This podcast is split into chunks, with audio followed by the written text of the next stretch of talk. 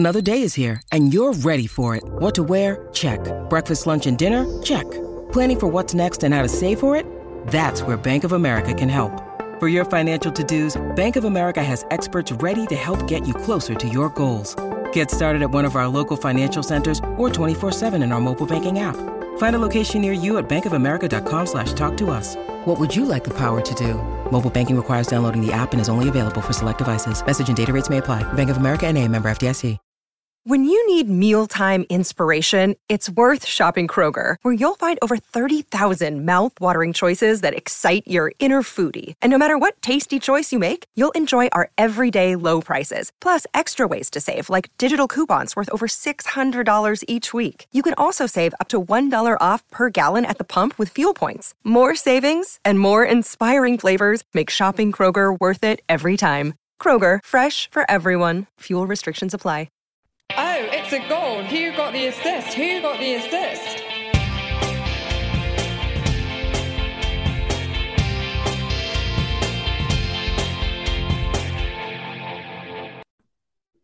Hello, so it's almost the end of pre-season. Yay!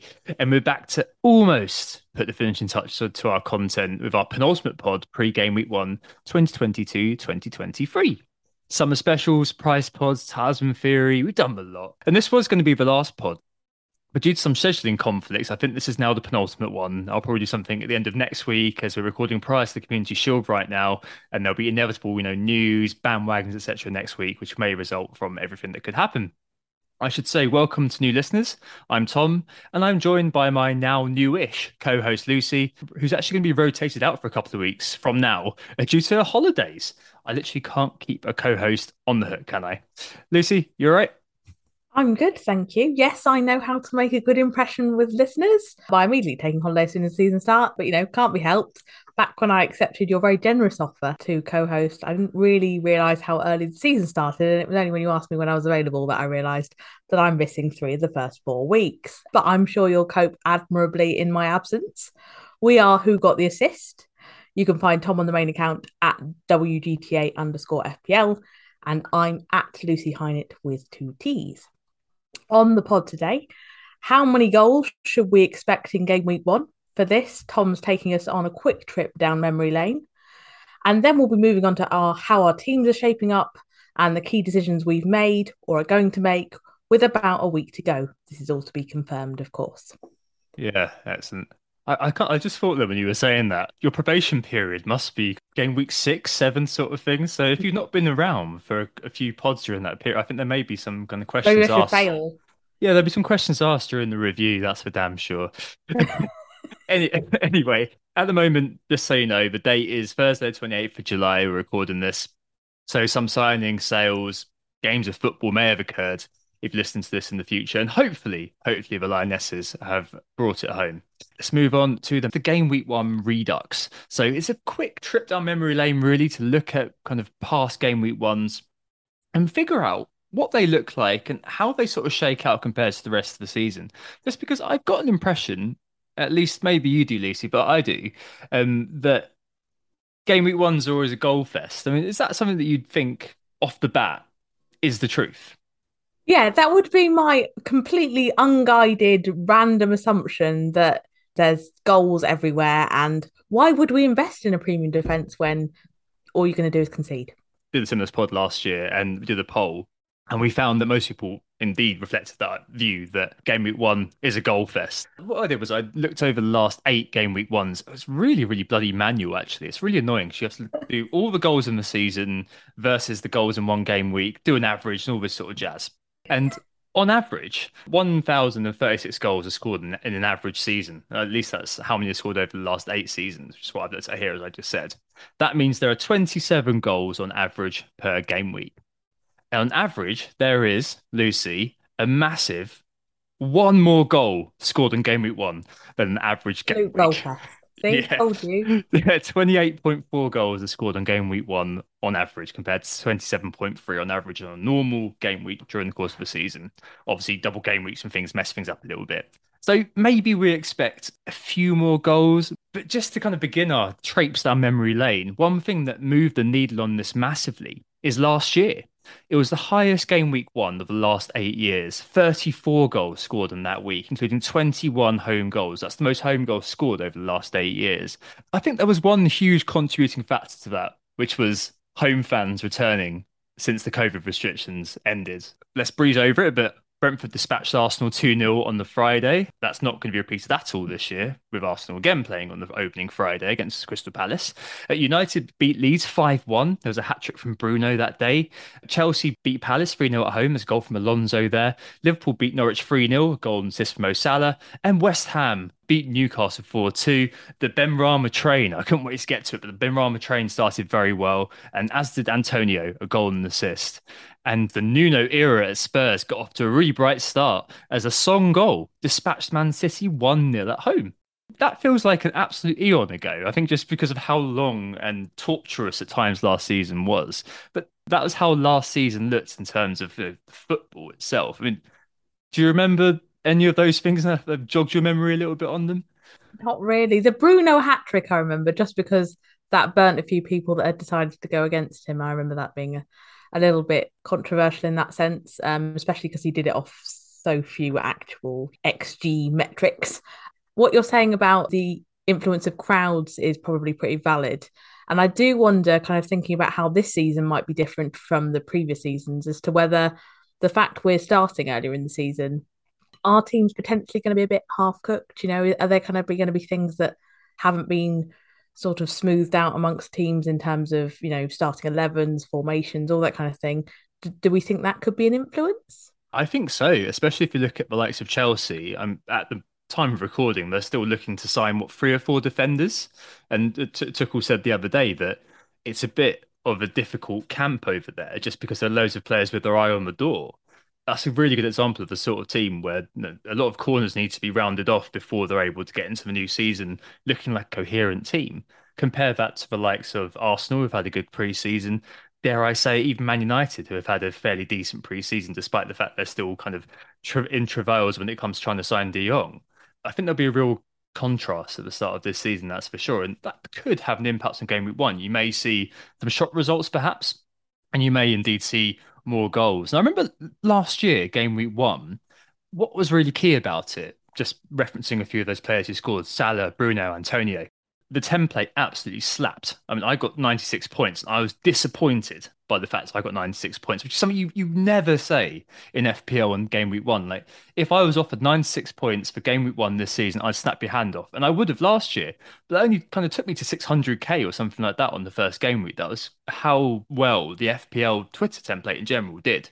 You had those three players, Bruno, Salah and Antonio, getting double figures, the likes of the double Liverpool defence getting a clean sheet, Shimikas in our teams back then at four point oh because Robertson was injured, the likes of Danny Ings scored a penalty in the ninetieth minute. I remember I was drinking actually with Hindu Monkey that day and a few other people.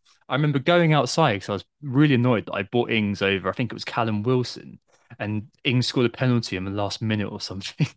And I also looked at this and remembered early wagons like Luke Shaw. So yeah, it's, it's always quite instructive to look at the players that you had last year and think, oh wow, how did I ever come to those players? Somehow we've not learned from that Luke Shaw incident, and people are starting to talk about United defenders again. Yes, yes, they are. Who would have Dallow in their team, eh? Oh, a bit of Dallow. Who would name their team after Dallow? Dallow's humour. That's what it's all about, Lucy. Uh, we'll come on to that later. Uh, twenty nineteen twenty, so going back into the midst of time now, two years ago, an average of twenty-seven goals per game week and twenty-three goals were scored in game week one. Not as many as last year. That year, Salah hit a hat-trick in the four three dispatch of Bielsa's Leeds. Aubameyang nicked one as Arsenal beat Fulham three nil. There were two penalties for Vardy. I remember Nick was steadfast all through pre-season. I'm going to own him. I'm going to own him. I'm going to put him in my team. He's going to score. And he got zero point zero X G or non-pen X G, but got him a brace. Amazing, really. And Wilson scored versus West Ham. Sorry, that Nick impression was phenomenal. I, I, I've, I've sometimes thought of doing the podcast on my own, pretending Nick's with me. That's what you should do the next time when I'm not here and Nick's not here. You should just literally just pretend Nick is here. Maybe I'll do it next week. I'm, I'm sure he'll, he'll won't be annoyed at that at all. And that season, I should say, two years ago, was notable because both Manchester clubs missed the opening game week. So that's probably why there was a bit of decrease in goals. That year was an interesting year because I think, do you remember this? It was big at the bench, whether those people started with like Martial or Bruno or something on their bench because there were no City or United fixtures. I don't remember that. Oh no, I do remember that. Was that the year that everyone had Son but went to Bruno by default and then Son went mad? I got the wrong end of that one. Yeah, that was the two years ago. Yeah, so after that, it was, it was a bit crazy. Aubameyang that year, he'd been reclassified as midfielder because he was playing left wing for a lot of people, and he occupied the premium midfield slot for so many people. And some idiot in Talisman Theory wrote that he could be potentially game-breaking. Uh, so I backed him heavily, and those other people backed him heavily, and it just turned out that he was performing well because he wanted a new contract. So, yeah, yeah. Um, and that was also the other, Dominic Calvert-Lewin did very, very well from the opening game week onwards. I think the first kind of eight or nine game weeks did a proper Antonio. Yeah, those were the days. Scored that early hat-trick, didn't he, quite early on. I know. It's amazing, isn't it, how it kind of all changes. And speaking of which, the year before that, nineteen twenty, again, twenty-seven goals on game week one. This was when City beat West Ham five nil on the opening day. Sterling scored a hat-trick. Frank Lampard, who was the new Chelsea manager at the time, lost four nil, kicking off his reign to Man United, of all teams. Alisson went off injured for Liverpool, who still beat Norwich. Again, playing a new promoted team on the first day. But Timu Puki wiped out the clean sheet.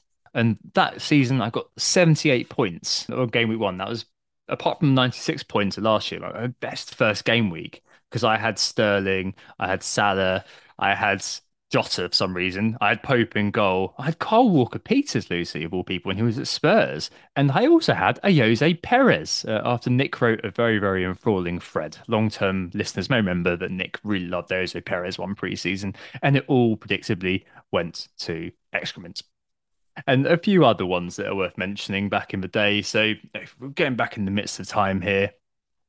twenty-eight goals with uh, twenty eighteen nineteen, where Daniel Sturridge and Salah was scoring. The likes of N'Golo Kante scoring in game week one as Chelsea beat Huddersfield, and him getting price rises. Callum Wilson and Ryan Fraser scoring as Bournemouth beat Cardiff two nil in twenty eighteen nineteen. Uh, everybody was going mad for those two, weren't they, at that point? And Wan-Bissaka, who was four point oh. Uh, getting twelve points for lots of people. Um, so that was the year where Wan-Bissaka came from nowhere uh, to be a superstar. One more for you, twenty seventeen eighteen. Not that many goals scored in game week one. The four three game, when we, Arsenal, beat Leicester four three, the dramatic late winner for Giroud. I remember that game, and remember it principally because I was on Granit Xhaka, got a pair of assists that game at five point oh, and my sister spent ages giving me loads of grief for talking her out of buying him. Yes, it's one of those, isn't it? An unknown player called Mo Salah scored in his debut for Liverpool. Uh, Lukaku braced for United as Mourinho's first game ever as Man United manager. This is just twenty seventeen eighteen. Doesn't feel like long ago, but it really was in football terms. Got off to a flyer, pair of assists for Mkhitaryan. And it was the beginning of the end for Antonio Conte as Chelsea succumbed to a three two defeat on the opening day of the season. Notably for you, Lucy, I had a Saints double-up. I had Ryan Bertrand and Backstabby Adini in my opening team. And that was the first game week I think we ever did on W G T A. Wow. I don't think I did that. I, that. That's not saying a lot, though, because I tell people not to buy Southampton players all the time. Certainly won't be doing that this season, though, obviously, because our fixtures are terrible. But I think, actually, kind of going back through all of that stuff, uh, you did mention briefly that Salah's debut for Liverpool. I think when I was thinking about opening days of the season, I think it comes back to Salah's ridiculous record um, on the opening day. He now has sixty-seven points in his last five opening days, with thirty-seven from the last two. So if you're gambling against him, good luck. I know a couple of people, actually, who are mooting triple captaining on game week one, just because it's a gambler's fallacy that it will happen again, as it's happened before. You'd have had a pretty decent haul, and you were a pretty decent return every time. I totally understand I think, that. I think his lowest return is eight points, and that was against West Ham. There is something slightly suspicious about the Liverpool's opening fixtures, but we'll we'll move on from that. But yeah, no, I think there's plenty of reason to think that Salah could do something big, but I'm not sure I can fall into this gambler's fallacy of it's the opening day and he loves the opening day. There's enough there for me to not back against him anyway. Oh, absolutely. And th- there are loads of kind of wonders in, of the past, which I'm not going to go into too far. Remembering things like Game Week one heroes in the cheaper seats, like Mahrez in twenty fourteen fifteen, who smashed in fifteen points, costing just five point five. And friend of the pod, F P L SWAT, Duncan, fellow Saints fan Lucy, uh, also mentioned Michu at six point five, two goals and one assist in twenty twelve thirteen. Who provide that sort of survivorship bias. If you want to know what that is, go back to the Playable Science pod to show some examples of some players who can really knock it out of the park in game week one. And I think that that's kind of something that I, I guess to move on to a few kind of little tips for game week one. There, there's always that sort of semblance that you want to gamble a little bit with that sort of individual, the Pedro Neto or something like that, which we'll speak about in a bit. Owning that one player that could well go off and could well be, you know, a five game, ten game, maybe even a season keeper, and being the one who got him in early. That, there's got to be some allure to that, hasn't there? Oh, absolutely. And I don't think there's any problem with a few calculated risks. I think it's just, especially at those lower price points, you can see why people have a go and try and pick something out. I think it's just making sure that you don't have a team crammed with those kind of calculated risks, because otherwise not only are you probably impacting your opening scores if it if it backfires, you're also probably forcing an early wildcard that you don't want to play. So I think it's probably just finding a balance between those risks and and kind of accepting that they're not all going to work out as well, I think. Absolutely. I like what Simon March said on the Behavioural Science pod about seventy-five percent being the stable, steady asset fund and twenty-five percent being the YOLO fund of your one hundred million. I think you could probably, especially if, if you're quite a cautious man like yourself, Luce, maybe you'd say kind of eighty-five fifteen. Yeah, I mean, seventy-five twenty-five like was definitely far too extreme. I liked the, yeah, the premise of what he was saying was good. I'd probably just tweak it slightly. But um, yeah, I think it's just balancing it all off, isn't it, really? Any other tips for game week one that you give?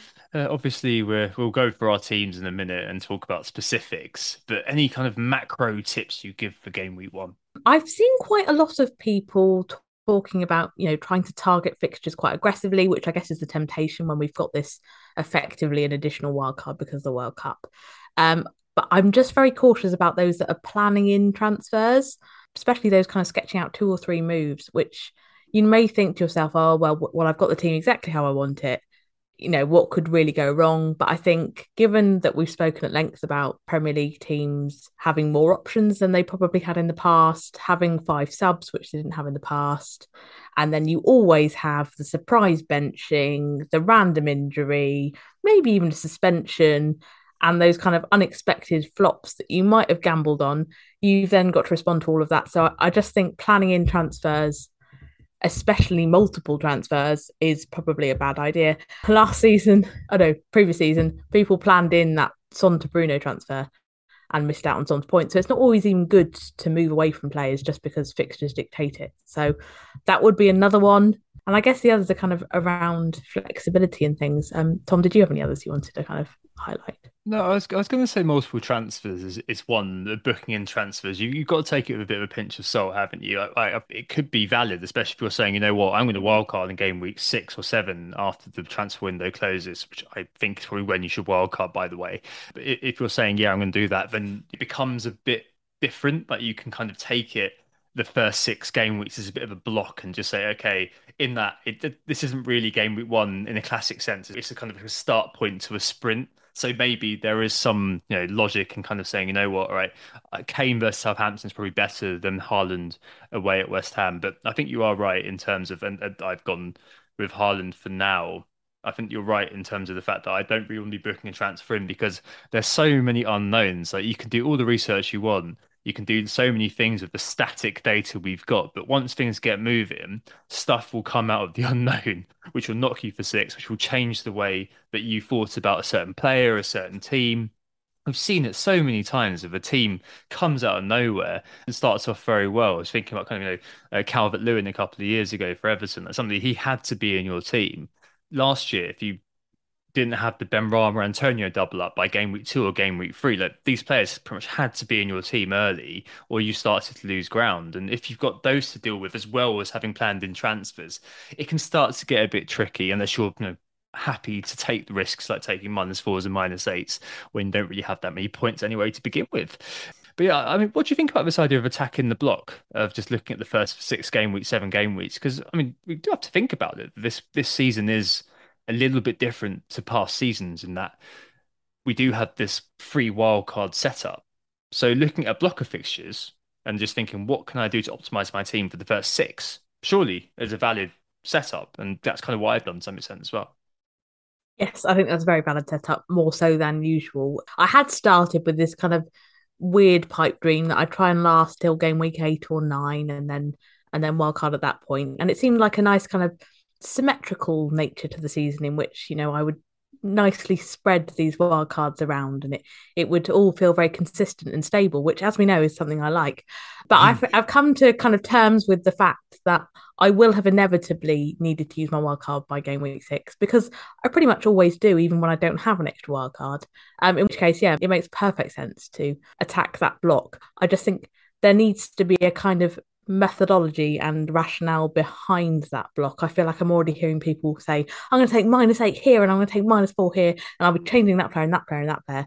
Part of it's just making sure that your fixtures look nice for the players that you have picked and then kind of working from that. I'd like to kind of, where possible, look at my first eleven, whatever they end up being, mm-hmm. as a team that if I didn't make any transfers for those six weeks, would I be happy pe- playing them for the majority of the games? Then leveraging from there rather than trying to use lots and lots of hits to try and optimise for those fixtures, if that makes sense.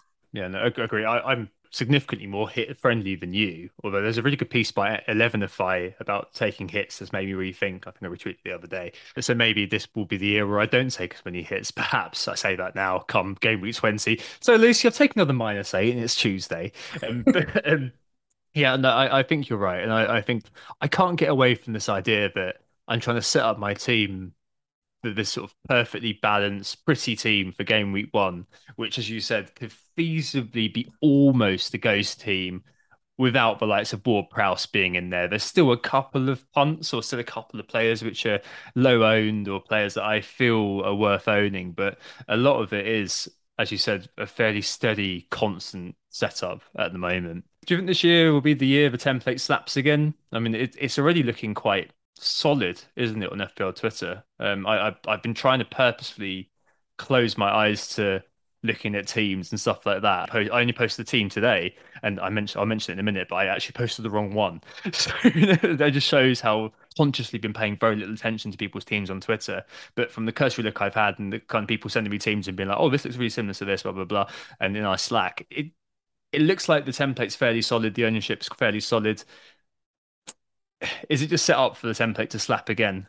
It could be. I find game week one very hard to predict, but I think the template's almost more solid than ever. I mean, when you look at someone like Jesus with a sixty-five percent ownership as he is right, or sixty-four point seven as he is right now, it seems insane.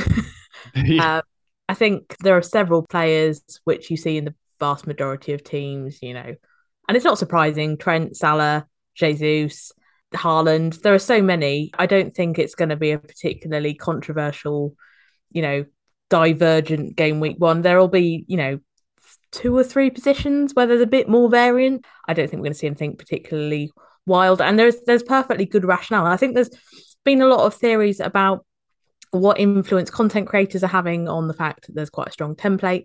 I don't think it's that much of an influence. It's not like that we have, you know, significantly more content creation going on this season than we had last season. I think it's primarily because they've been priced up as they have. I mean, Jesus, I think that sixty-five percent ownership is a combination of his fixtures and the fact that he's eight million pounds. I think that's that's pretty much it, really. Yeah, I, I suppose there is that. And I suppose there also is the fact that uh, I, I can understand why I'm not, this isn't a criticism, but I can see why, like, if you see official F P L having their picks and things which come out with a full team mapped out. And if you're kind of not as engaged with it as you and I are, and if you're listening to this, you are, you just think, well, okay, what are these guys saying? Okay, oh, look, there's W G T A Nick telling me to buy Reece James. Okay, uh, right, I'll put him in then, and off you go. I, that's, there's, I think there's definitely a factor of that. I, I do have a bit of a, a theory that game week one gets a lot of hype just because we're obviously all hyped for the new season. And I just wonder whether we should maybe be quite conscious of the fact that we are getting quite stimulated, is probably the wrong word, but quite excited about it. And maybe, you know, some sometimes a, a sober voice like yours, Lucy, is the best one to kind of listen to. We'll get onto this in my team in just a bit, but not getting too carried away with these ornate plans, things like rotation, things like booking in transfers, things like, you know, hunting four out of eleven players just because the template is this, probably worth doing, right? Yeah, I mean, you're not going to get anything other than really boring advice from me this season. So I hope you're braced for it, because you're probably also going to have to balance it out, because otherwise no one will listen to the pod. Excellent. Well, I hope you do keep listening. Um, we'll take a break there and move on to... So we're almost kind of on the cusp of it, aren't we? Talking about our own teams and where we are right now. All right, just back in sec. Who got the assist? Who got the assist? Cool. So we're back and we're going to give our thoughts on our teams. I think it's time to do it. I mean, we've resisted really doing this throughout the course of pre-season, I think. I mean, admittedly, we've only had a couple of kind of normal podcasts in inverted commas, but it's something that I've I've resisted talking about. I haven't really put it on Twitter this year. It's very unusual for me. Like in past years, if you followed me for a long time on Twitter, I'd have had teams up, you know, every week, maybe every day, kind of being like, oh, if I do this, I can do that. And judging by my past sort of outcomes and things like that, having my team on Twitter and being influenced by Twitter, I don't think is a good idea. So I decided to kind of keep it off. So this is probably the first time um, a lot of you would have heard about what team I'm doing, unless you kind of follow me on Twitter and saw, saw it earlier on today. Now, we've done a price pod already. Uh, go back and listen to it if you want like a proper nuanced analysis of everything that's going on in all the price points. This is more of a chat about where we are, our thoughts and how we're set up. And of course, we might say something you'll disagree with, or you know, you'll be building differently, and that's absolutely fine. I mean, this is a bit more subjective than the price pod, which was a squarely objective look at everything with some opinion. And this is more about where we are of our squads and something and some of our thinking. I think what we'll do is we'll kind of take it position by position maybe and just kind of give a rundown of where we are in terms of who we've picked at the moment. But ultimately, of course, any advice in pre-season is like, okay, I'm going to tell you to pick this guy because I've picked this guy. Take it with a pinch of salt, of course, and hopefully we'll find something in here which is vaguely useful. Before we do that though, Lucy, I mean, we both said at the start of the season, four four two, zero point five million in the bank. Do we think we're going to stick with it? I think there's more chance of four four two staying than the half million in the bank. That half million that I've had in and out loads and loads of times, but I keep saying to myself, we kind of made a pact that it's going to be four four two and a half million. So I've got to at least have it for the pod. So I've got it now. I don't know if I'll have it later, but I do think it opens so many different opportunities if you do have it, and it leaves you a lot more flexible for jumping on bandwagons. That's definitely the ideal kind of blueprint. I just don't know if I'll stick to it. four four two, I am predominantly going down that route, apart from I have, and I it kind of offends my my own senses to say it, I have fiddled with four three three with Martial, which feels wrong on many levels. But with all this Ronaldo nonsense going on, Martial could be really good value. So yes, I think four four two much more possible than half a million. I think, Tom, you're probably more disciplined than me. You might manage half a million. Yeah, yeah. I hope you do stick with it, Lucy, that zero point five in the bank. Friends don't lie, after all. We've have we learnt nothing from Stranger Things? But yeah, I've, I've done, like, you know, a lot of tinkering. I've gone through what my friend J P called really brilliantly the experimental jazz phase of my team, when, you know, a five three two was being played with a three four three, a three five two, like some Grealish, Trossard, Undav, et cetera, were gracing my team in and out. Um, but now I feel like I'm I'm out on the other side now, and I kind of quite like the four four two. I feel like it's the most flexible way to start. So at zero point five, I've basically just been playing with ninety-nine point five million budget the whole time. Sometimes I do look at it and think, okay, I could do X with this zero point five, but I always seem to keep coming back to kind of keeping it close to my heart. I feel like it's just very important to me now to keep hold of that. So I'm going to be heartbroken, Lucy, if we do get rid of it, that's for sure. The emotional no, blackmail might work on me, do that. No pressure. Let's just see. So let's start of who we have in the nets at the moment. I mean, I, I said from the beginning, I'm probably going to stick with a four point five. I think I'm going to probably stick with Raya. He hasn't left, really. I've had a bit of a flirtation with the likes of Melier, uh, just because he and his backup goalkeeper both come from a team with decent fixtures to start the season. Obviously an, un- an unknown how well Leeds are going to do, but decent fixtures at the start of the season. And I'm unlikely to want more Leeds players. So I was thinking they could work okay. Raya doesn't have that four point oh backup. Sadly, Balcombe doesn't exist now in, because the new goalkeeper at Brentford means that Balcombe's now in the middle um, and unfortunately won't any longer be the backup goalkeeper for them. So it's, it's Raya for me in goal. And I did a very lazy look of goalkeepers in terms of points per ninety and saves per ninety, and Raya was the highest scorer for the four point five goalkeepers, and I think that's where I'm going to go. Although that zero point five, I have looked at likes of you know, Mendy. Not going to lie, obviously I'm a bit worried about the E O for Reece James and Mendy that's still there. Have looked at Nick Pope. I've even looked at a few other characters, but I, mean, I look at your team, Lucy, and I see Ederson in goal. Can you please talk me through what that is? I think we should probably stress at this point, this is Thursday, the twenty-eighth of July, and game week one is still a week away. Right. So I'm go- going to acknowledge that on the pricing pod, I may have been firmly in the four and a half million goalkeeper zone, and I was quite happy there. And I don't think it's out of the question that I go back there until it became quite clear that Perisic is going to be even more of a risk than I think we prepared ourselves for, which opened up a five and a half million pound start on my defence. And I, I'm not of the opinion at the moment that five and a half million gets you much else in defence. You either kind of have to go up to six or down to five. And it just, I started playing to mainly this morning, actually, when you said to me, you should be a team for the pod, with the idea of just moving that into the goalkeeping position and then moving the, the four and a half that I had in the goalkeeping position back out, because we discussed in the pricing pod the potential value that there is in four and a half defenders. So that's kind of where that came from. The four and a halves are where I'll end up kind of long term. I just wonder in this first section of the season where we're perhaps not clear who the four and a half will be. Generally, there's a there's a cheap goalkeeper that kind of rises above the rest. Whilst we don't know who that is, I'm just quite tempted with the idea of Ederson as a kind of see where the land lies and divert when we play the wild card. Absolutely. No, I completely understand that, actually. That's why I was looking at Mendy and looking elsewhere, the likes of Saar, the likes of Ramsdale I've been looking at as well. I think every year with goalkeepers, their X minutes is probably about the same if they're the starting goalkeeper. It's always pot luck with the four point fives, and maybe there is some sense in starting on the sure thing, which is what Ederson represents. And you know, I look at their opening kind of six, so West Ham away, Bournemouth at home, Newcastle away, Palace and Forest at home and Villa away. I look at that and I think I would not be surprised if they kept five out of six clean sheets there. That's already thirty points straight off the bat. So it makes a lot of sense to go that way. I still maybe would look more at the defenders than the goalkeeper, because it kind of is a bit of less of an awkward sort of switcheroo in terms of moving resources around. But I completely understand that. I can see why people are looking, especially with no sort of Pope, Heaton kind of character of old in the four point fives. Why people are looking elsewhere, that's for sure. No, it certainly makes a lot of sense. Uh, in terms of the four point zeros, I mean, I've just got the highest owned four point oh at the moment. It doesn't block me buying an outfield player I might otherwise want from that team, and that's uh, Gazaniga at Fulham. He's also got a nifty pink kit, which I quite like. You've got Ward from Leicester. I'm guessing that's kind of in case Schmeichel goes, or is that just kind of just one you've just thrown in just for the hell of it? I fully expect that if Schmeichel goes, they'll replace him.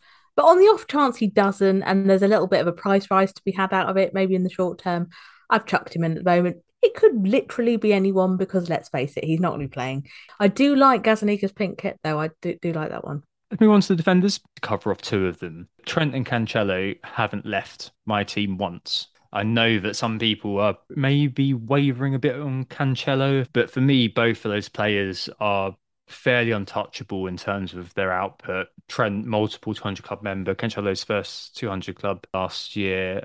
Both of them haven't left my team, and I, I, I think that again, it kind of, you know, I was saying that I've been dealing with a ninety-nine point five budget. It's basically been ninety-nine point five minus Trent, minus Cancelo, and obviously minus Salah as well. So it's actually been quite a constricted budget I've been playing with. Neither of those players have left your team either, have they? I had a, a kind of theoretical dalliance with Diaz or Laporte, but never actually put them in. There are grounds that you could have one of the centre-backs instead of Cancelo. There might be about a million pound difference in, in what they offer. I don't think it's it's unreasonable, but I just think sometimes it's just not worth overthinking very popular picks with a great track record. And I think Cancelo falls into that. So I can't see either of those shifting from my team, certainly not Trent. Very likely not Cancelo. So yeah, they're pretty pretty locked in for me. Cool. I, I saw Sam Lee uh, at the Athletic saying that it looked like Laporte may not make game week one as well. So that's definitely okay. One. That's worth noting for anyone. I, I have I have looked at Diaz though. That's for sure. I've looked at having him as the second Man City defender, and I think doubling up on that defence makes a lot of sense. That's for damn sure. I haven't at the moment, and I'll explain why in just a bit. I guess defender three is a five million, so I've got the two premiums, Trent and Cancelo, and I'm down to Gabriel. That's Gabriel Magalhaes, uh, not Gabriel Jesus, nor Gabriel Martinelli. Uh, I made the case for him uh, on the pricing pod in terms of having decent attacking stats, the second highest non-pen X G amongst centre-backs last year. Nailed for ninety in a time when we may see a lot of ex-mins being threatened. Loved by F P L Review. Seriously, if you if you like analytics, do check out F P L Review. I'm sure you probably know them already. And then he faces game week one and two. I mean, I did think, and Adam Pritchard's made this point a few times, that Palace and Leicester, our teams, are probably going to score against us. Like, I can see that. But faces two defences in Palace and Leicester who suffered last year in terms of set-piece chance concession last season. I'm, I'm, I think that that's worth looking at, especially because Gabriel was the highest scoring centre-back in the league last year. So at five, he's my third defender.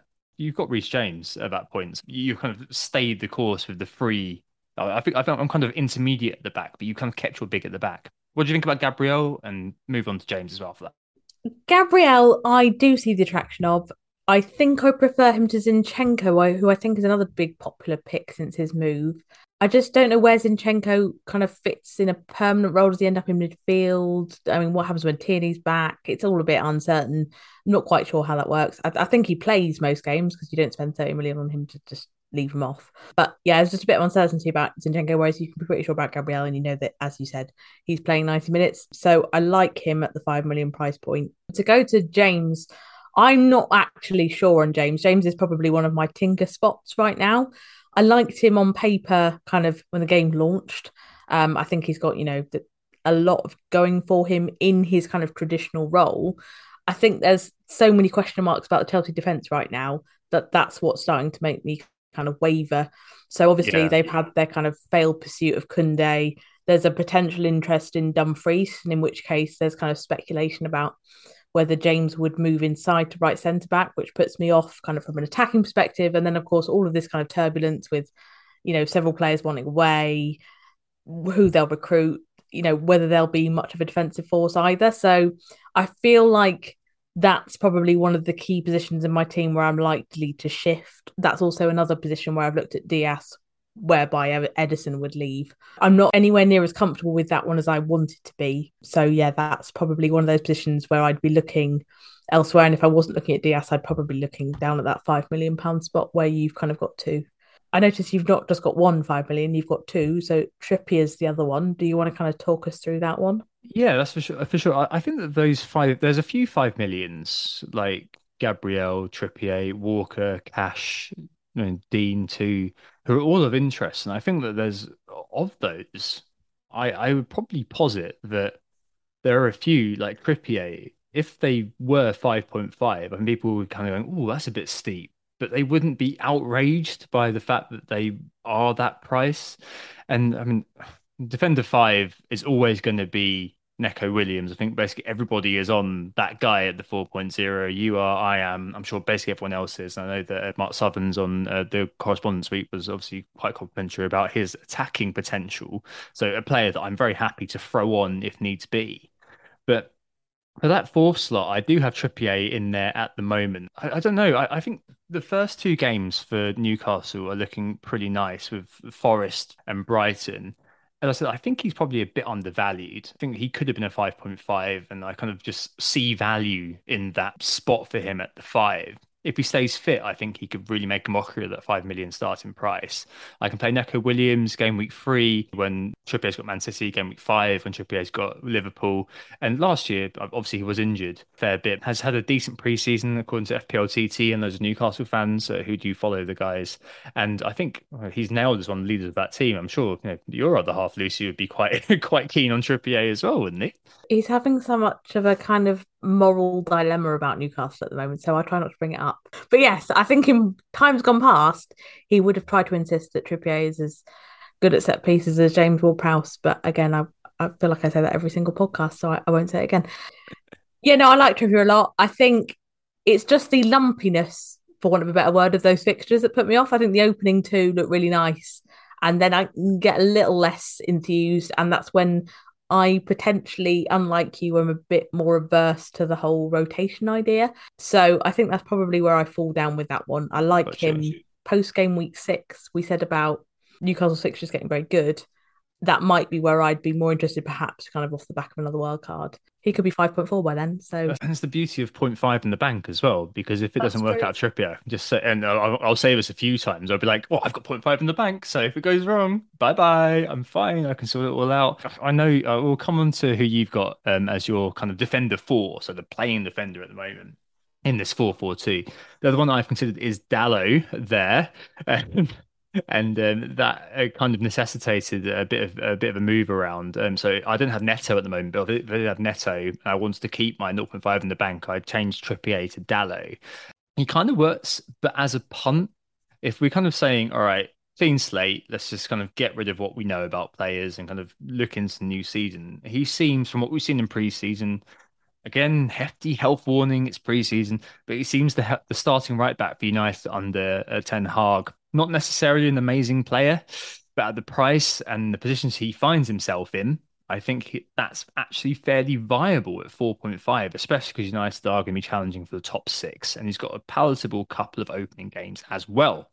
But just remember, price, price, price at four point five. Like, if there is high upside or if there's perceived upside, you can look at it and say, yeah, you know, he's this, he's that. There's there's nothing to really base this on. I understand that. I can see that. But they're not a thirteen point oh million midfielder. They're a four point five million defender. There's Dallow. There's also Zuma, which I, who I quite like. Uh, they've got a decent run of fixtures from game week two, actually. Game week one would be uh, Man City away. So if they go with Zuma at four point five, played uh, Neko Williams game week one, maybe Dan Burn or something at Newcastle as well. As I mentioned, Trippier has a couple of good opening fixtures. But you've gone for... And Arsenal's Ben White, a non-goal-scoring defender, the player who is probably going to yeah be, be playing in that kind of tucked-in role that Tomiyasu occupies. I mean, ex-Mins, yes, but I mean, why is he there? He's not really kind of firmly there. He's like a, oh, I'm going to have a four point five million pounds defender. Right. Is it a force Ben ghost? White. Yeah, yeah, there's not really a lot of thought in him, apart from, as you said, ex-Mins. is about is about it. I feel like there's value at that price point. What I haven't quite worked out is where the value is. So I've kind of I've fiddled with that spot quite a lot. Um, I think, as you said, Dallow's perfectly fine. Martinez has been added to the game at four point five as well, hasn't he, for Man United? So if you mm. wanted to go for something that felt a bit more solid, that's another option. Um, I think, as you said, Duncan Zuma, but the fixtures aren't great. Uh, I've looked at potentially Wolves fullbacks because their opening couple are, are yeah, really nice. They are good. So potentially there. So yeah, I'm pretty sure I will have a four point five. I don't think I've really reasoned out what it'll be. So at the moment, when I'm in kind of default playing around with price points but not nailing it down, I tend to go for the the boring ex-Mins guy just as a kind of placeholder until I've reasoned it out in my head. So I think that one probably will change. Makes a lot of sense. I think I think it would, for me, it would be Dunk, Zuma. I did say Dan Burn, but I think maybe Dunk would. I think that was the one we picked out on the price pub, wasn't it? Yeah, that was the one being, you got really excited by. Yeah, being quite, you know, if he was, again, similar to Trippier, if he was five point five, being like, oh, okay, I understand why. If he was five Dunk, I'd be like, oh, okay, I can understand that completely. And uh, like, looking at the expected goals conceded, Brighton's defence is very good. Um, yeah. And they could step up a gear because he and Webster are both fit and they could, you know, form a partnership finally after many years of them, one or the other, being being injured. So uh, they got they started United away, but over six game weeks, again, looking at that sort of block, like, there's maybe some value to doing that. I mean, we'll have to see. But yeah, okay, understand why Mister White is there. That's for sure. Nice res- Reservoir Dogs sort of moment there. Moving on to midfield kind of setup. So Mo Salah, obvious. Both own him. Both got the Iron Man on him. I think that there's not very much more to be said about that one for now. And if we look at price points, it's quite interesting because I've gone for two eight point zeros at the moment. We spoke about it on the price pod and I really like that price point. And there's loads of value on offer. Lots of players who are talisman for their team and players who seem like reasonable starting points from which I can trade up, trade down, or across if necessary. But I've got, at the moment, Luis Diaz, who's a bit of a why not pick at the moment, I'm going to be honest. Probably the highest ownership at eight. triples me on Liverpool, but I'm okay with it at the price. I remember what you said on the price pod, Lucy, about, you know, if he was Mane at eight, you'd snap him up. So one or his replacement. And if it doesn't work, then, you know, sure, bye-bye. There's other players there. Looks like Josh is not going to be fit. So that also yeah. plays in his favour. Exactly. And um, the other eight point oh I've got is Kulusevski. On the price pod, I kind of made the case for him too. I know he covers me for Spurs. I, I hate that idea.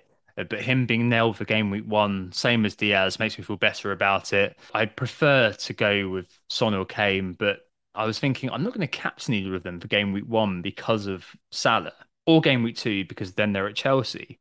So I think, okay, I'm I'm going to go with Kulu there. And Kulu himself, he's not, you know, completely kind of the third choice pick. As long as the price pod, he's got very encouraging per ninety data. No one is Son or Kane really, but if you're paying, what, four million less, then I'm happy to start the season with him. And then there's other characters like Mount, Maddison, going down to someone like Grealish, or going even further down to whatever the taste of the week is. Those are all viable things. So I think it kind of ticks a lot of boxes for me to go with Kulu, just because I think, oh, covers Spurs for game week one. Again, I, I hate that term, but I think it might be one that I want to keep an eye on. And it also means I've got that price point covered, which means that I can then move around, mess around, and do other things there. So yeah, I, at the moment I'm kind of sat with two eight point ohs. Whereas you're you're on Luis Diaz as well, aren't you? But you've got you kind of start to go down from there, don't you? I mean, is Diaz still the same as me, like kind of a why not sort of pick in the same vein as we said we said on the price pod? Perisic was one of those why not picks, but hey, things change, don't they? they they do indeed. Um, Diaz is the one I've always been warm on at that price point again because I I made that money point that. I'd have paid a lot more for Mane. Maybe Diaz isn't doesn't have the finishing output that Mane has, but I mean, at, at the difference in price, I'm quite happy with that. Um, as we mentioned, Jota's injured, so that strengthens his case for minutes. Doesn't look like Nunez will be kind of out wide. It'll be a centre forward with Firmino type competition. So I'm quite comfortable with his minutes there. That was always the kind of thing that that potentially put me off him, but that that seems quite secure. Kulu would probably be the one that I went for at that price point if I didn't go for him. I also mm. quite like Mount. I've warmed up to Mount, having kind of looked through his data a bit more, and I know F P L Review's quite hot on Mount, so that's worth kind of highlighting. So I don't have that second eight million pounds price point. I've gone down to six, where I have Martinelli. I don't think he's two million worse than a lot of those eight million. So for example, Saka versus Martinelli. Mm. I, I know Martinelli's obviously more of a kind of minutes risk than Saka, but I I feel like that's more than priced in. So I'm quite happy with that. And I think I think he's fairly nailed for the start of the season, with Smith Rowe obviously having his own kind of fitness problems. So I'm I'm fairly happy with that one. What I don't like about him is that even with the half million in the bank, I feel a bit marooned there. So I'd probably have to come down. That's the thing that maybe tempts me to try and squeeze in that second eight. I do think the eight's the best price point. And if you do have the half million in the bank, you you can also leap on the one that's performing. So yeah, I could end up with a similar structure to yours. I don't know, I've just had this feeling about Martinelli, and I, I hate having feelings and, and hunches, because that's just not very informed. But I, I just think Martinelli's good value for what he represents. So no, absolutely. I, I completely understand that. For me, actually, one, it was the price points thing, going with the two eights. And it's also that I'm a bit reticent to triple up on Arsenal. I'm a bit reticent to go with triple ups early in the season. I, I've got triple up at the moment. I'm not closing the door at all on tripling up on City as well. But I am unsure about tripling up on Arsenal, just because, one, I'm a supporter. I don't really want that kind of mental baggage. And two, I just don't know at the moment, in my heart of hearts, whether the Crystal Palace game and the Leicester game certainly are going to be games that we're going to do as well as we think. I think this is a view shared across loads of pessimistic Arsenal fans. And I know there are loads out there who are very blasé and feel like we're going to now rule the world because we've, we've quote unquote won the transfer window. But I, I don't want to triple up, and I, I kind of feel like Gabriel and uh, Jesus, who uh, spoiler alert, we both have at the moment. I think that I'm I'm fine with two of them. I think with three of them, it, it starts to be a bet that I, I want to hedge it elsewhere, and having those eights and being able to kind of be flexible at that price point and move things around if needed with not finding the bank. And feeling like, you know what, maybe I could move something in game week two or game week three and not really have much stress about it if a player like Martinelli starts to become one that is an early bandwagon. I feel like that's kind of where I am with that. The the point about not tripling up on Arsenal, I kind of agree with, which is another reason why I probably won't end up with White in that final defensive position. To me, they feel like better attacking fixtures than defensive fixtures, which is, again, why I'm more comfortable with the attacking double up than the defensive role involved. And I think you kind of acknowledged that, didn't you, when you had Gabriel, that part of it is his attacking threat. Yeah. Because you're not not sure that they'll they'll bring those clean sheets through, which is another thing that kind of leans me slightly against Ramsdale, who I think would maybe longer term be a better pick. Yeah. So um, yeah, I think I think being a bit more cautious about Arsenal makes sense. So probably the double up rather than the triple up. But then again, the fixtures are quite smooth. So yeah, I mean, investing it to some degree sounds like a good idea. As I said, I think it's mainly a, a price point flexibility thing that I think your team has over mine, which I tend to favour. So, yeah, yeah. Copy, copy, paste. I think that's, that's going to be what happens here. That's for sure. no, but no, I, I, I, I seriously, I, I really like Martinelli. I've, I've always loved him as a player, and I have looked at, for example, Diaz to Martinelli, and then upgrading Gabriel to Van Dijk or Robertson if I was going to get rid of the point five, which again I quite like. It's just that I can just imagine with that Fulham game being the start of the season that Luis Diaz, if he does get off to a good start, him being that sort of bandwagonable price and people who don't own him jumping on, there are a lot of portents from the past which are kind of weighing heavily on my decision making. With Diaz, I think you can end up saying that he was radically underpriced. I don't think you'll reach that point with Robertson. So I think you could, you'll see small increases on Robertson's price. But I think, as you said, Diaz is the type of player that if enough people got on board with it and he was performing enough, he could rock it, because I think there is that much kind of ceiling in him. I don't know if he'll necessarily hit that ceiling. And if, if I was going on kind of the safe bets all the time, I would have Robertson. But I think in terms of people saying, you, you know, did F P L Towers get that right? He's been a bit un- underpriced. That's coming from Diaz, isn't it? Rather than Robertson. Yeah, absolutely. So midfield five, uh, I think we're both kind of quite happy with. That's Andreas Pereira. Um, I think he is the four point five to own just on the basis of the herd, really. Uh, yeah. I think it insulates you against price drops if it go because uh, more people need to sell in order for the player to drop, is to receive wisdom at least. I know a lot of people have been high on Josh De Silva um, starting in pre-season, and, and the most recent Brentford lineup featured him playing that sort of quote-unquote Ericsson role. So I can see why he might kind of work. Be good value, but I, I think I'm just going to go with the herd really on that player that I don't intend to play very much. But midfield four, so if we've both got four four two, the, the fourth midfielder I really like is where it gets interesting. Lucy, I've got a confession, I've boarded the preseason bandwagon. I've got Leon Bailey in five. It's the only pick you have that I think I'm really struggling to get on board with. I, I feel like I can start the season with him. Gerard has said that, and uh, according to this on the Price pod, the Football Manager legend may have played his way into the starting lineup in pre-season for a lot of very good performances. Normally I give short shrift to pre-season, but when a manager says that, you do notice it a little bit, especially if they're as honest um, as Gerard can be. Obviously last season was blighted by injury, but it's really important to note, I did a little bit of digging, uh, that he hasn't historically had a long-term problem. He's missed thirteen games in his career, for example, before last season. And at Leverkusen, over four years, he had zero point five one non-pen X G I per ninety. So if he can start the season, I'm, I'm, I'm not married to this guy. I'm not keeping him in my team for the rest of the year. But if he can start the season for the decent first three or four, if you count West Ham, at Bournemouth, Everton, Palace, and then West Ham, he could be, again, a proper runaway bandwagon at just five. If the fixtures go well. I mean, obviously, he's one that you can move down to from Neto, for example. And maybe it's just the case of me kind of saying, you know what, I want to keep zero point five in the bank, and that is why I've got Bailey over Neto. And I'm framing the discussion around why Bailey's quite good. But I mean, I don't mind that at five, like taking that sort of risk, because it's just one player in my team, you know, and a very small investment that I've made. You're, you're wincing at, at my explanation.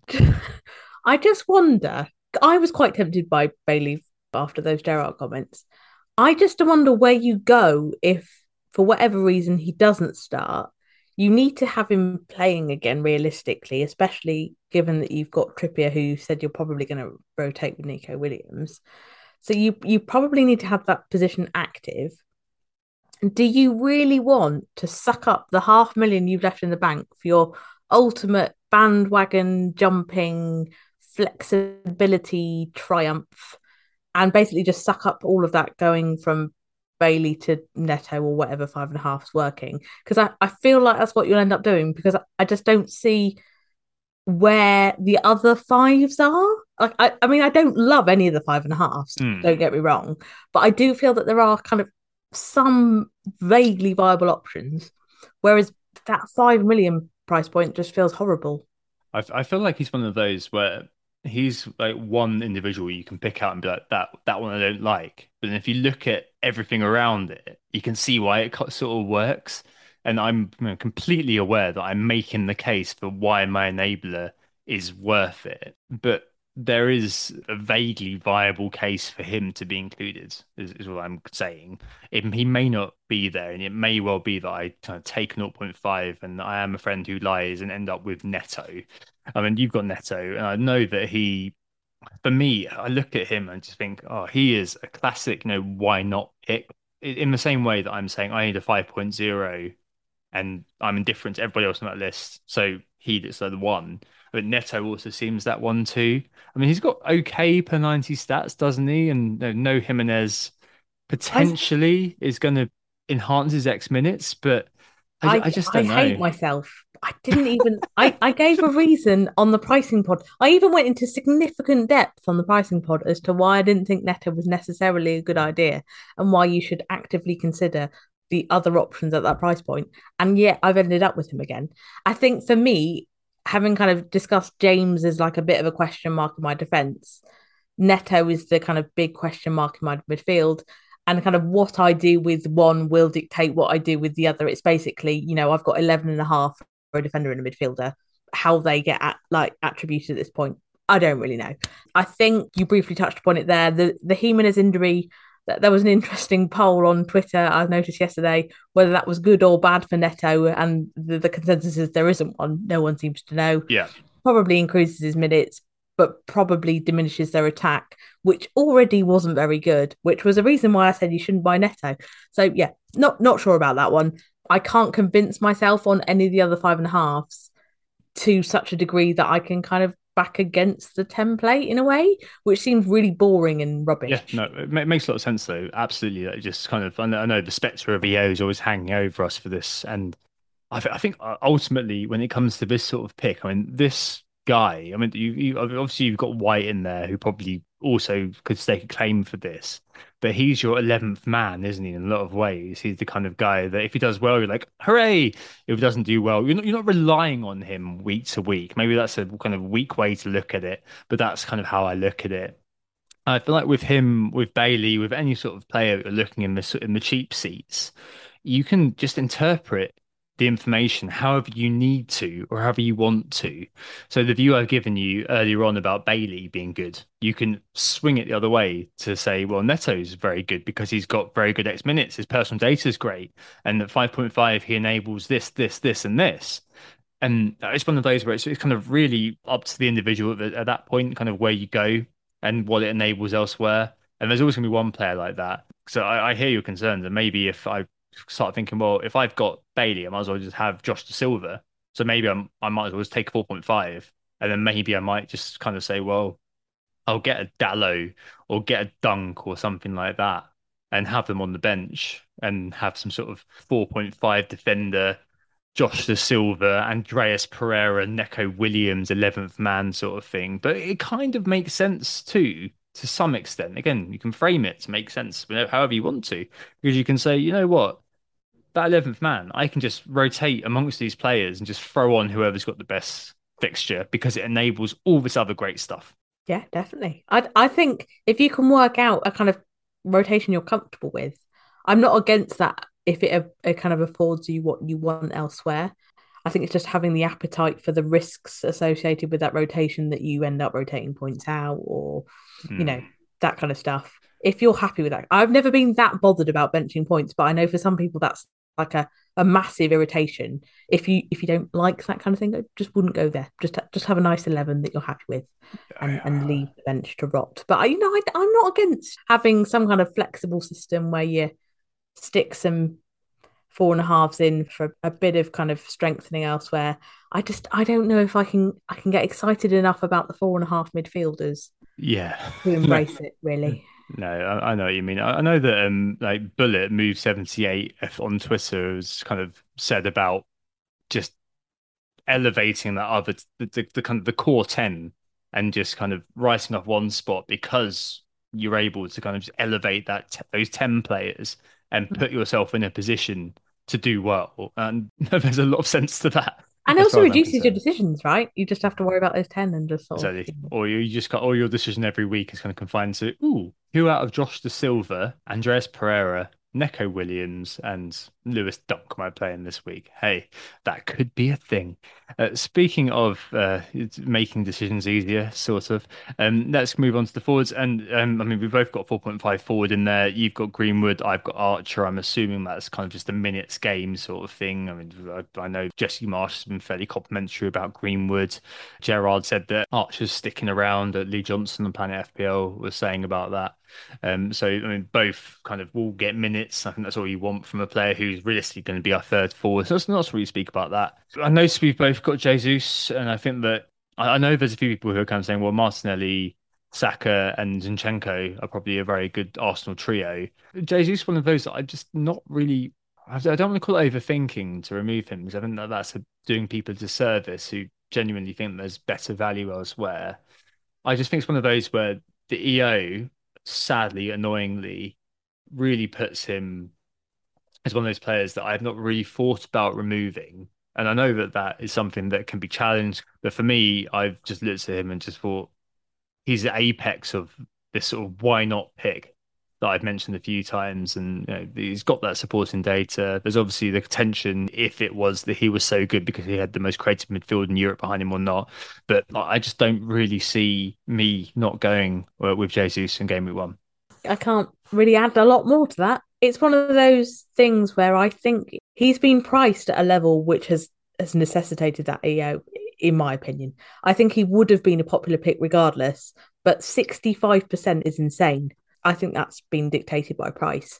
And at a point where you know you're probably going to have to pay for Haaland or Kane, yeah, it makes a lot of sense to balance it off. But there's also plenty below him. So, you know, we're talking in terms of the flexibility of price points. There's decent options at seven and a half if you want to go there. There's obviously also Martial, who I briefly mentioned earlier, who at seven. So you aren't stuck there if it if it turns out to be a horrible flop. And you also know that if it is a horrible flop, a lot of people are in the same boat as you. So I think it's it's fine as it is.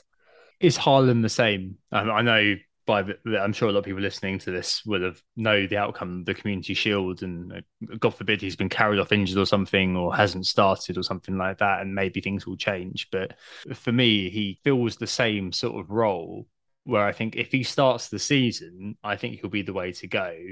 And I've had Kane in quite a few teams. I think I sent you one about two weeks ago, didn't I? With which had Kane in it.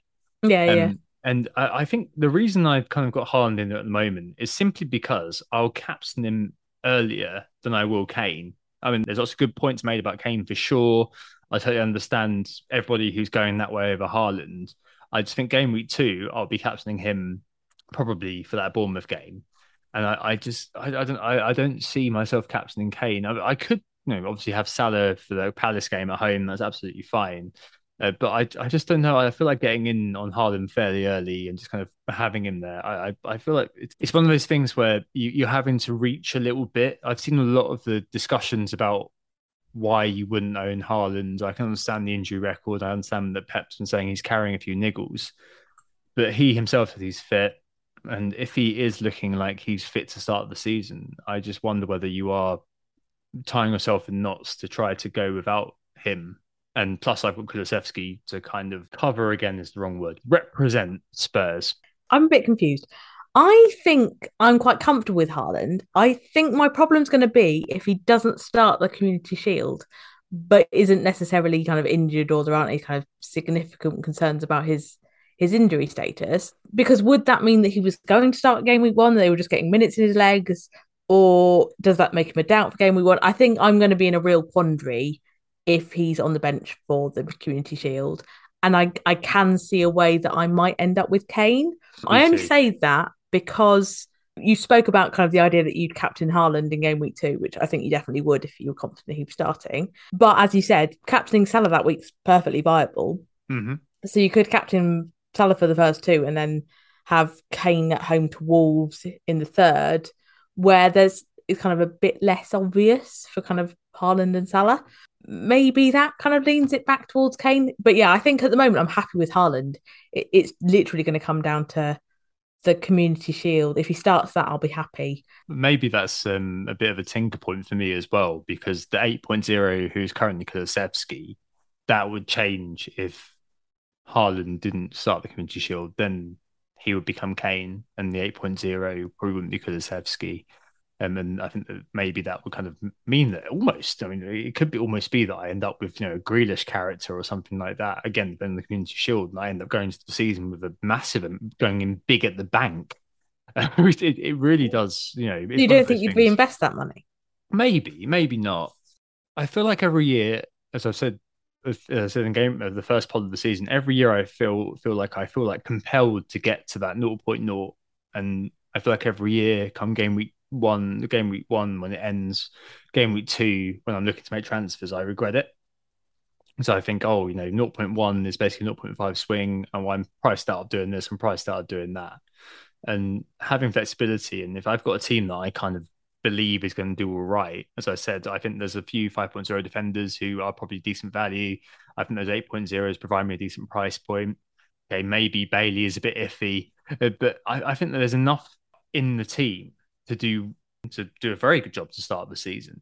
And I, I just wonder if that is going to be something that makes me think, oh, hang on a minute, I, maybe I just start the season kind of with full flexibility, especially given all the kind of the unknowns that we've spoken about in the past. That's fair enough, yeah. What are your key tinker points at the moment? Um, yeah, so I've kind of gone through them as we've gone along. So I think it's It's James, who I'm not one hundred percent confident on just because of kind of the context at Chelsea and their recruitment issues. Neto, who I made a very strong case to not own and still somehow own. And then that Haaland Kane, depending on Haaland's fitness status, is probably the third. So there's, there's one in each area of the pitch that I'm I could see moving. And I'm not completely sold on Edison if the James kind of factor necessitated getting Diaz. I'd have to then obviously shift Edison, so there's also that kind of added complexity on it. Yeah. How about you? That, there's lots of stuff that can move for you, I think. Uh, you got your triple Arsenal as well, which you said you're not really oh yeah, sure so of, yeah, but... White's just that placeholder that I need to decide. But you know, I clearly don't care enough about that one to have even highlighted it. Poor old Benjamin, that's, that's for sure. Um, and yeah, I, I think, I, I, as I said, the eight point oh Uh, the Kulusevski spot could swap if Kane does come in. I don't think I double up on Spurs to start of the season. Maybe I should. Maybe I, maybe I, I could. That's for sure. And maybe I do end up booking in a transfer. I'm also still feeling like getting value out of the City defence or Liverpool defence through having two of them could be something that I'd look at. Maybe it's just being influenced by looking at F P L review and looking at kind of expected value of these players and trying to figure out that that. Especially when it comes to City, owning a second defender might be quite worthwhile, especially, uh, in fact, both, because the ownership of Trent, the ownership of Cancelo will mean that a clean sheet and any return, everyone's going to have that. So yeah. having a, having a second defender may, might make a lot of sense, which may me, make me look at, you know, Walker over Trippier. I mean, Tri- Walker's the most boring pick I can possibly imagine, proper, proper sort of missionary pick. But five point oh, basically Edison does nothing except the, these days defend with that magnificent recovery pace. But he could be one that ends up sneaking in at a five point oh just to cover me off. I just, I just feel a bit uncomfortable basically tripling up on City without knowing what their midfield is going to look like, what their defence is going to look like, you know, what kind of third player I'm going to want. Whereas with Liverpool, I kind of feel like Trent, Diaz, Salah feels like a, a, a good start point. I'm probably mm. I'm, I'm I'm I feel like, again, subjective, I feel, which is a terrible thing to say when it comes but to I, I hate how much we've said that this part. I know, it's awful, isn't it? Um, but I, I feel like I'm I'm going to be less likely to kind of think, oh, you know, I really want to get Robertson in here.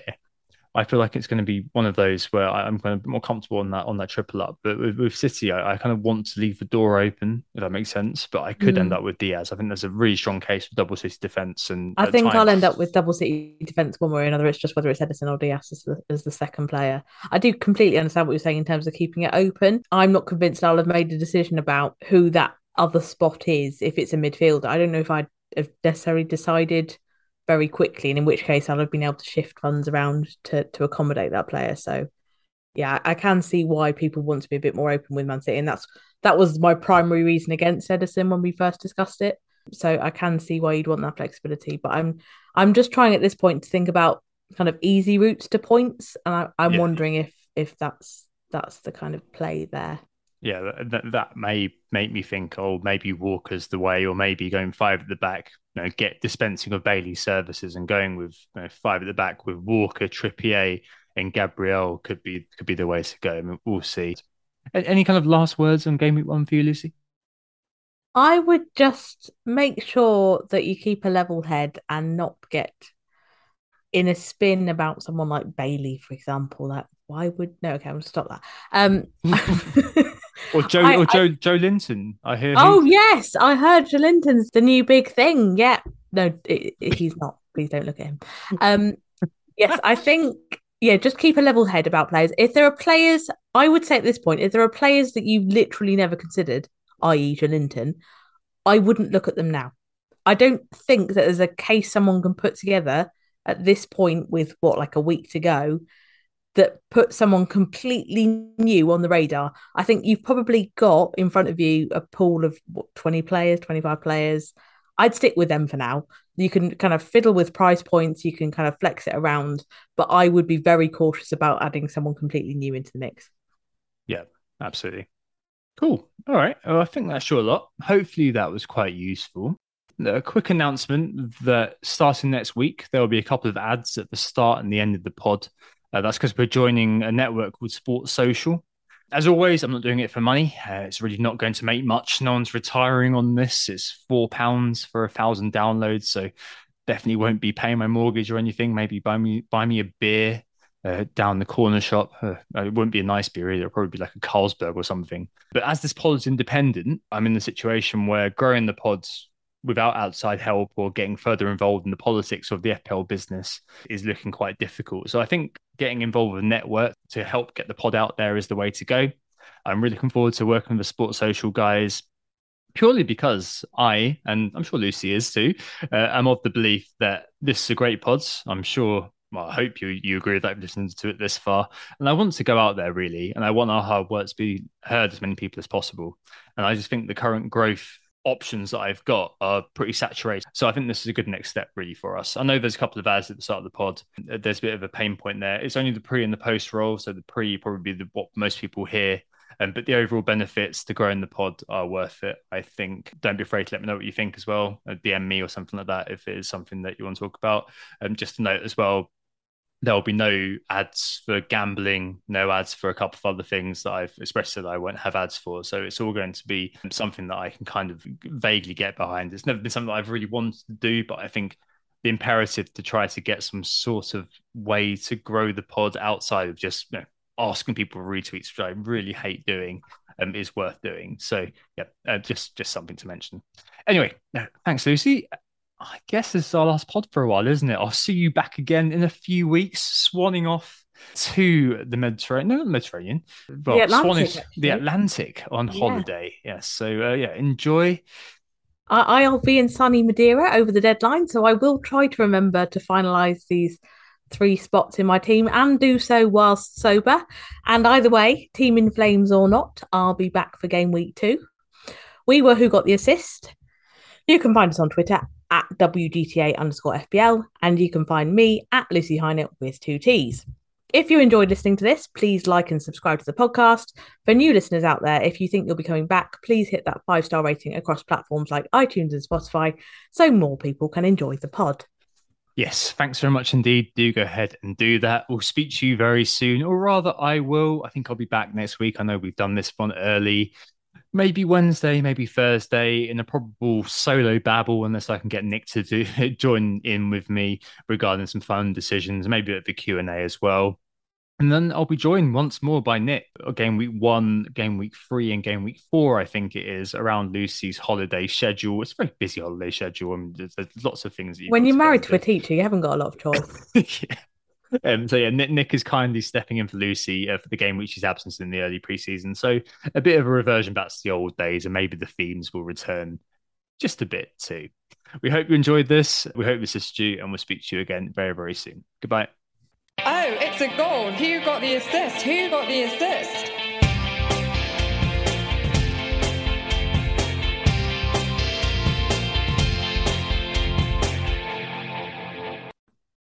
Sports Social Podcast Network.